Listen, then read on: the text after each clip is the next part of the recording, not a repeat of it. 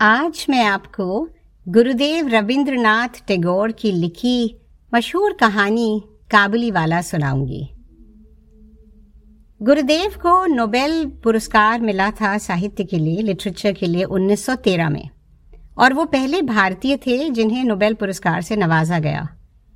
पर ये कहानी उन्होंने उससे काफ़ी पहले अठारह सौ बानवे में 1892 में लिखी थी। मैं वैलेंटीना त्रिवेदी, आओ सुनो कहानी काबुली वाला। मेरी पाँच वर्ष की छोटी लड़की मिनी से पल भर भी बात किए बिना नहीं रहा जाता।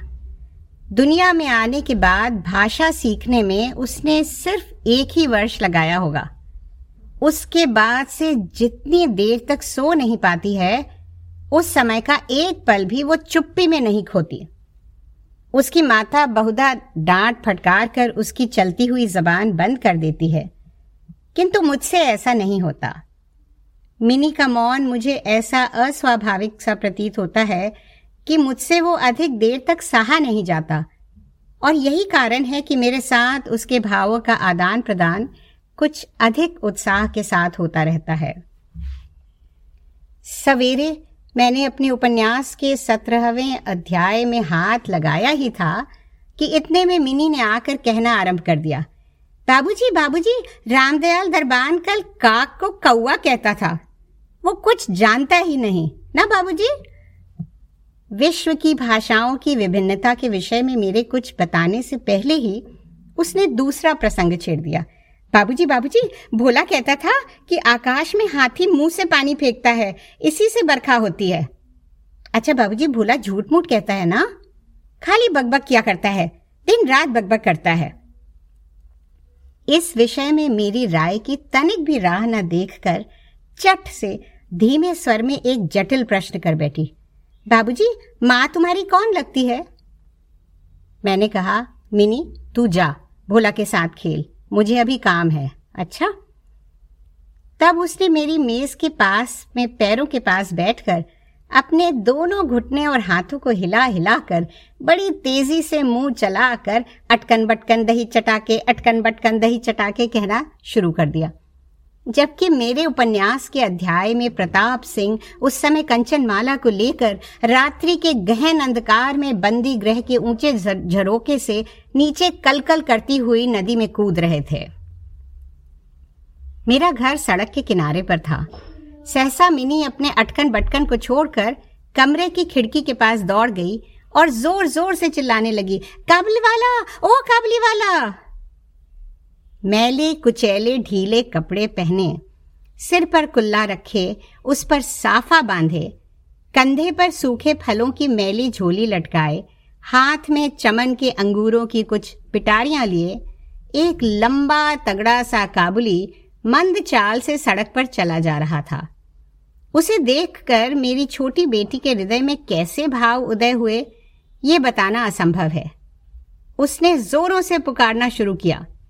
मैंने सोचा, अभी झोली कंधे पर डाले सर पर एक मुसीबत आ खड़ी होगी और मेरा ये अध्याय आज अधूरा ही रह जाएगा। किंतु मिनी के चिल्लाने पर जूं ही काबली ने हँसते हुए उसकी तरफ़ मुँह फेरा और घर की ओर बढ़ने लगा, त्यों ही मिनी भय खाकर भीतर भाग गई। फिर उसका पता ही नहीं लगा कि कहाँ छिप गई। उसके छोटे से मन में ये अंधविश्वास बैठ गया था कि उस मैली कुचैली झोली के अंदर ढूँढने पर उस जैसी और भी जीती जागती बच्चियाँ निकल सकती हैं। इधर काबुली ने आकर मुस्कुराते हुए मुझे हाथ उठाकर अभिवादन किया और खड़ा हो गया। मैंने सोचा, वास्तव में प्रताप सिंह और कंचनमाला की दशा अत्यंत संकटापन्न है। फिर भी घर में बुलाकर इससे कुछ ना खरीदना अच्छा नहीं होगा। कुछ सौदा खरीदा गया, उसके बाद मैं उससे इधर उधर की बातें करने लगा। रूस अंग्रेज़ सीमांत रक्षा के बारे में गपशप होने लगी। अंत में उठकर जाते हुए उसने अपनी मिली जुली भाषा में पूछा बाबूजी, आपकी बच्ची कहाँ गई? मैंने मिनी के मन से व्यर्थ का डर दूर करने के अभिप्राय से उसे भीतर से बुलवा लिया। वो मुझसे बिल्कुल सटकर काबली के मुँह और झोली की ओर संदेहात्मक दृष्टि डालती हुई खड़ी रही। काबली ने झोली में से किशमिश और खुबानी निकाल कर देनी चाहिए पर उसने नहीं ली और दुगने संदेह के साथ मेरे घुटनों से लिपट गई। उनका पहला परिचय इस प्रकार हुआ। इस घटना के कुछ दिन बाद एक दिन सवेरे मैं किसी आवश्यक कार्य से बाहर जा रहा था। देखूँ तो मेरी बिटिया दरवाजे के पास बेंच पर बैठी हुई काबली वाले से हंस हंस कर बातें कर रही है। और वो भी उसके पैरों के समीप बैठा बैठा मुस्कुराता हुआ उन्हें ध्यान से सुन रहा है और बीच बीच में अपनी राय मिली जुली भाषा में व्यक्त करता जाता है। मिनी को अपने पाँच वर्ष के जीवन में बाबूजी के सिवा ऐसा धैर्य वाला श्रोता शायद ही कभी मिला हो। देखा तो उसके फ्रॉक का आगे का भाग बादाम किशमिश से भरा हुआ है।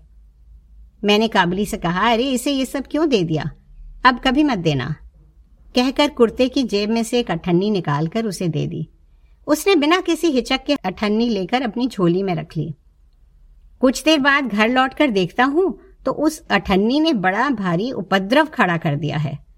मिनी की माँ एक सफ़ेद चमकीला गोलाकार पदार्थ हाथ में लिए डांट डपट कर मिनी से पूछ रही थी, तूने ये अठन्नी पाई कहाँ से? बता। मिनी ने कहा, काबली वाले ने दी है। अरे काबली वाले से तूने अठन्नी ली कैसे? बता। मिनी ने रोने का उपक्रम करते हुए कहा, मैंने मांगी नहीं थी, उसने अपने आप ही दी है। मैंने जाकर मिनी की उस अकस्मात मुसीबत से रक्षा की और उसे बाहर ले आया। मालूम हुआ कि काबली के साथ मिनी की ये दूसरी ही भेंट थी। ऐसी बात नहीं। इस दौरान वह रोज आता रहा है और पिस्ता बादाम की रिश्वत दे देकर मिनी के छोटे से हृदय पर बहुत अधिकार कर लिया है। देखा कि इस नई मित्रता में बंधी हुई बातें और हँसी ही प्रचलित है। जैसे मेरी बिटिया उसको देखते ही हंसती हुई पूछती, काबली वाला? ओ काबली वाला, तुम्हारी झोली के अंदर क्या है? काबली, जिसका नाम रहमत था, एक अनावश्यक चंद्र बिंदु जोड़कर मुस्कुराता हुआ उत्तर देता, हाथी, उसके परिहास का रहस्य क्या है? ये तो नहीं कहा जा सकता। फिर भी इन नए मित्रों को ये कुछ विशेष खेल सा प्रतीत होता और जाड़े के प्रभात में एक सयाने और एक बच्ची की सरल हँसी सुनकर मुझे भी बड़ा अच्छा लगता। उन दोनों मित्रों में और भी एक आध बात प्रचलित थी। रहमत मिनी से कहता, तुम ससुराल कभी नहीं जाना अच्छा? हमारे देश की लड़कियाँ जन्म से ही ससुराल शब्द से परिचित रहती हैं। किंतु हम लोग तनिक कुछ नई रोशनी के होने के कारण छोटी सी बच्ची को ससुराल के विषय में विशेष ज्ञानी नहीं बना सके थे। अतः रहमत का अनुरोध वो स्पष्ट रूप से नहीं समझ पाती थी। इस पर भी किसी बात का उत्तर दिए बिना चुप रहना उसके स्वभाव के बिल्कुल ही विरुद्ध था। सो उल्टे वो रहमत से ही पूछती, तुम ससुराल जाओगे? रहमत काल्पनिक ससुर के लिए अपना ज़बरदस्त घूसा तान कर कहता, हम ससुर को मारेगा। सुनकर मिनी ससुर नामक किसी अनजाने जीव की दुरावस्था की कल्पना करके खूब हंसती। देखते देखते जाड़ी की सुहावनी ऋतु आ गई। पूर्व युग में इसी समय राजा लोग दिग्विजय के लिए कूच करते थे। मैं कलकत्ता छोड़कर कभी कहीं नहीं गया। शायद इसलिए मेरा मन संसार भर में घूमा करता है। यानी मैं अपने घर में ही चिर प्रवासी हूँ। बाहरी संसार के लिए मेरा मन सर्वदा आतुर रहता है। किसी विदेश का नाम आगे आते ही मेरा मन वहीं की उड़ान लगाने लगता है। इसी प्रकार किसी विदेशी को देखते ही तत्काल मेरा मन सरिता, पर्वत, बीहड़ वन के बीच में एक कुटीर का दृश्य देखने लगता है और एक उल्लासपूर्ण स्वतंत्र जीवन यात्रा की बात कल्पना में जाग उठती है।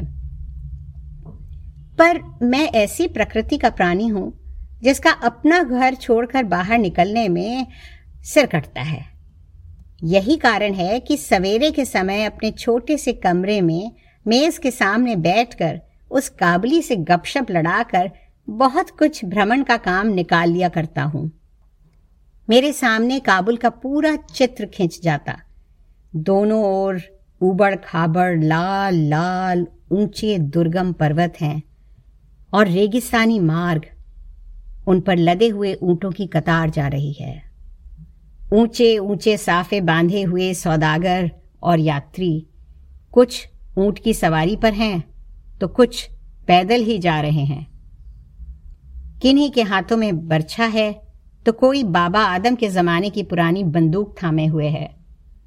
बादलों की भयानक गर्जन के स्वर में काबली लोग अपनी मिली जुली भाषा में अपने देश की बातें कर रहे हैं। मिनी की माँ बड़ी वहमी तबीयत की है। रास्ते में किसी प्रकार का शोरगुल हुआ नहीं? कि उसने समझ लिया कि संसार भर के सारे मस्त शराबी हमारे ही घर की ओर दौड़े आ रहे हैं। उसके विचार में ये दुनिया इस छोर से उस छोर तक चोर, डकैत, मस्त, शराबी, सांप, बाघ, रोगों, मलेरिया, तिलचट्टे और अंग्रेज़ों से भरी पड़ी है। इतने दिन हुए इस दुनिया में रहते हुए भी उसके मन का ये रोग दूर नहीं हुआ। रहमत काबली की ओर से भी वो पूरी तरह निश्चिंत नहीं थी। उस पर विशेष नज़र रखने के लिए मुझसे बार बार अनुरोध करती रहती।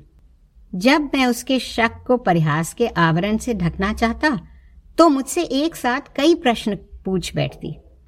क्या कभी किसी के लड़के को चुराया नहीं गया? क्या काबुल में गुलाम नहीं बिकते? क्या एक लंबे तगड़े काबली के लिए एक छोटी बच्ची को उठा ले जाना असंभव है? इत्यादि। मुझे मानना पड़ता कि ये बात नितांत असंभव हो, सो बात नहीं, पर भरोसे के काबिल नहीं। अब भरोसा करने की शक्ति सब में एक समान नहीं होती। इसलिए मिनी की माँ के मन में भय ही रह गया।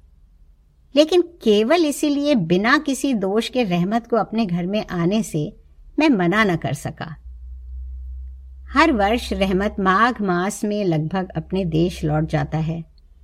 इस समय वो अपने व्यापारियों से रुपया पैसा वसूल करने में तल्लीन रहता है। उसे घर घर दुकान दुकान घूमना पड़ता है, लेकिन फिर भी मिनी से उसकी भेंट एक बार अवश्य हो जाती है।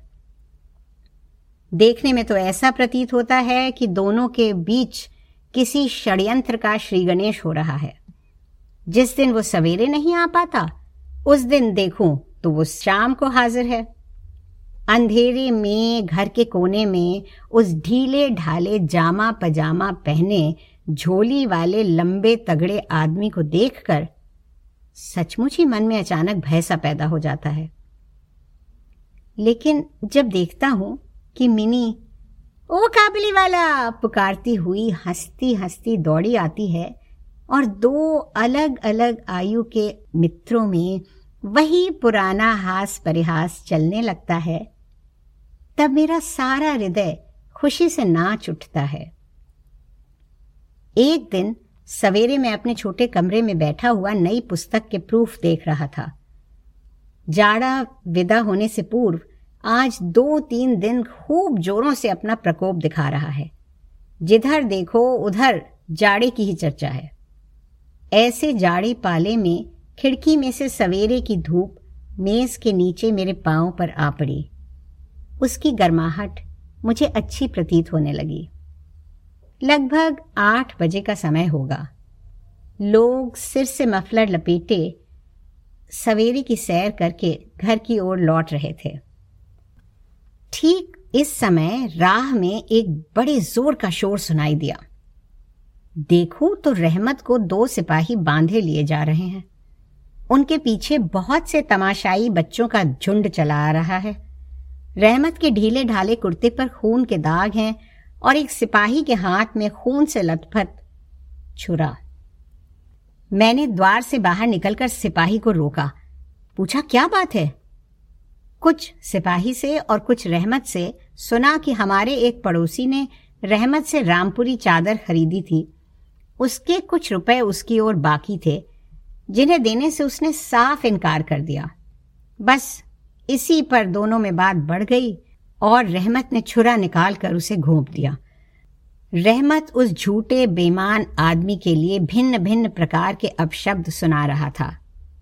इतने में काबुली वाला ओ काबुली वाला पुकारती हुई मिनी घर से निकल आई। रहमत का चेहरा क्षण भर में कौतुक हास्य से चमक उठा। आज उसके कंधे पर झोली नहीं थी। अतः झोली के बारे में दोनों मित्रों की अभ्यस्त आलोचना न चल सकी। मिनी ने आते के साथ ही उससे पूछा, तुम ससुराल जाओगे?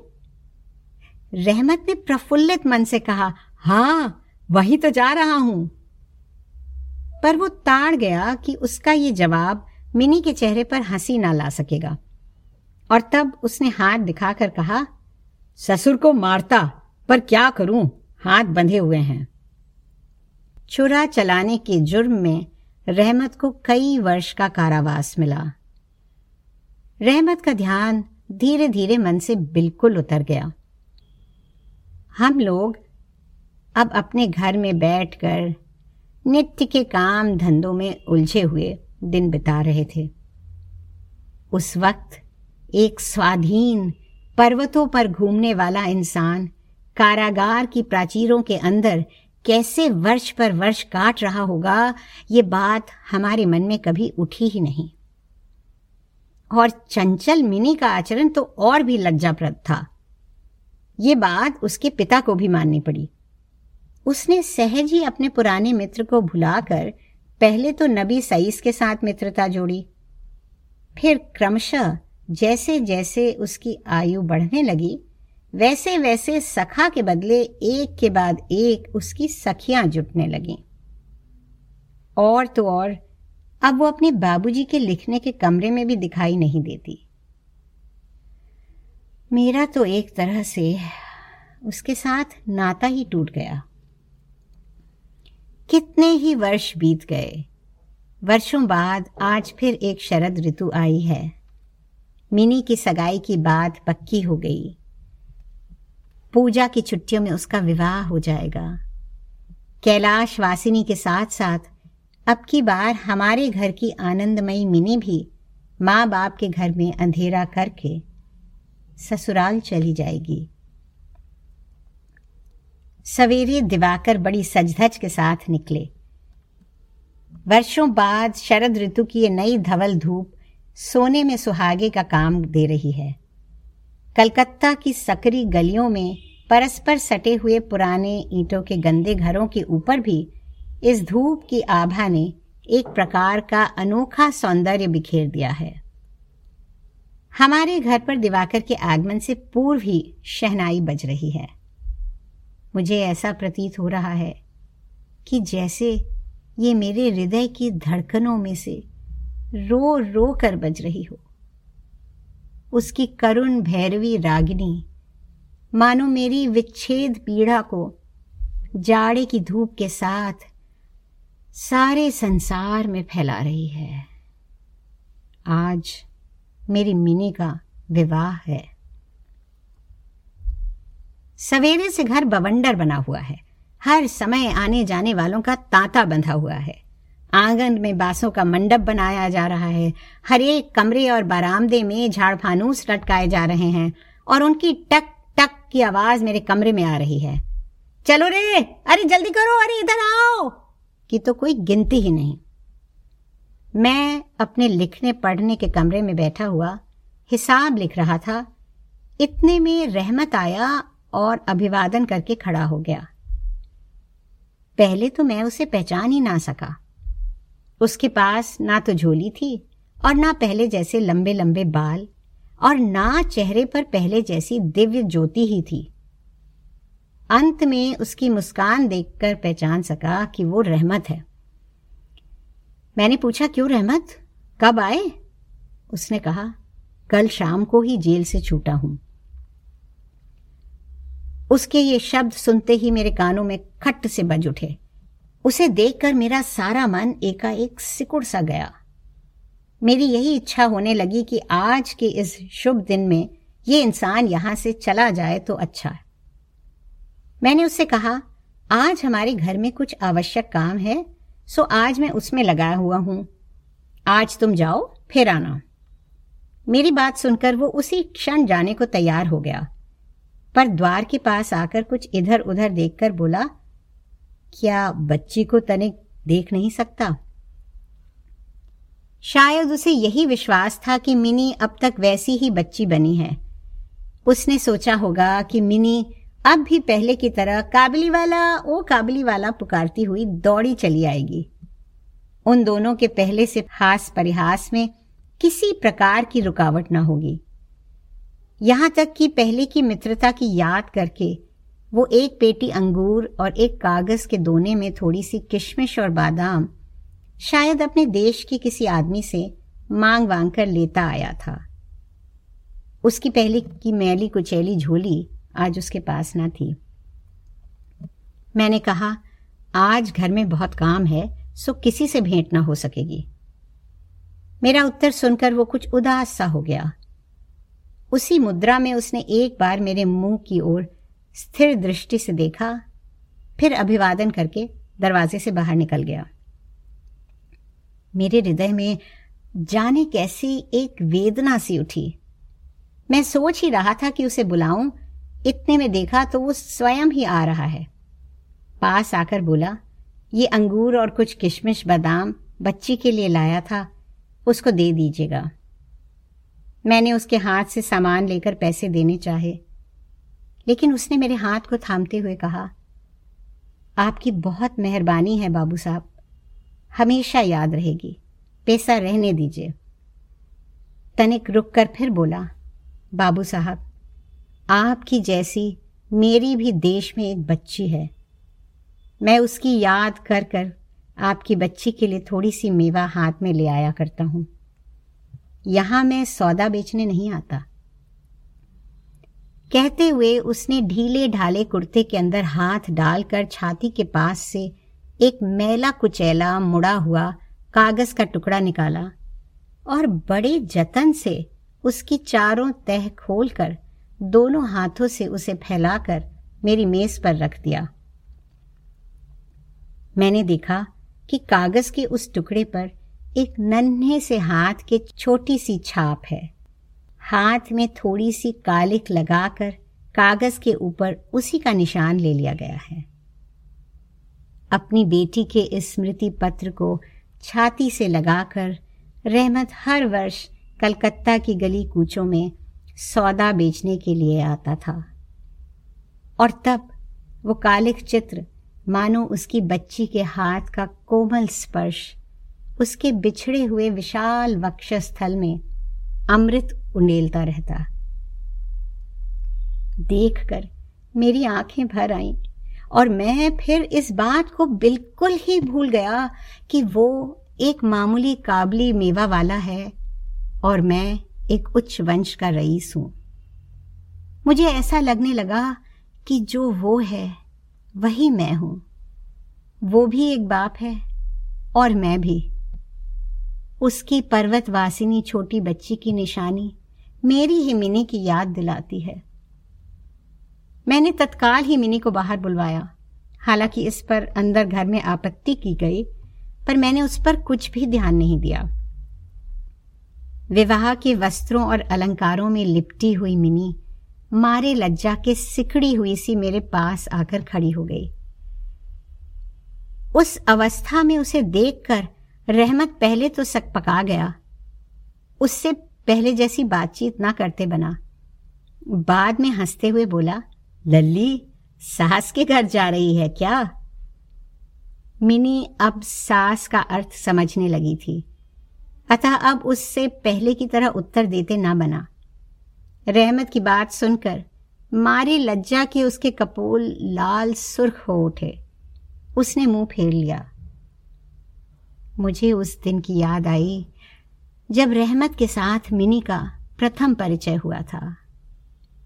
मन में एक पीड़ा की लहर दौड़ गई।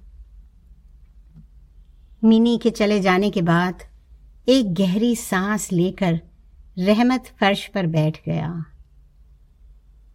शायद उसकी समझ में ये बात एकाएक साफ़ हो गई कि उसकी बेटी भी इतने दिनों में बड़ी हो गई होगी।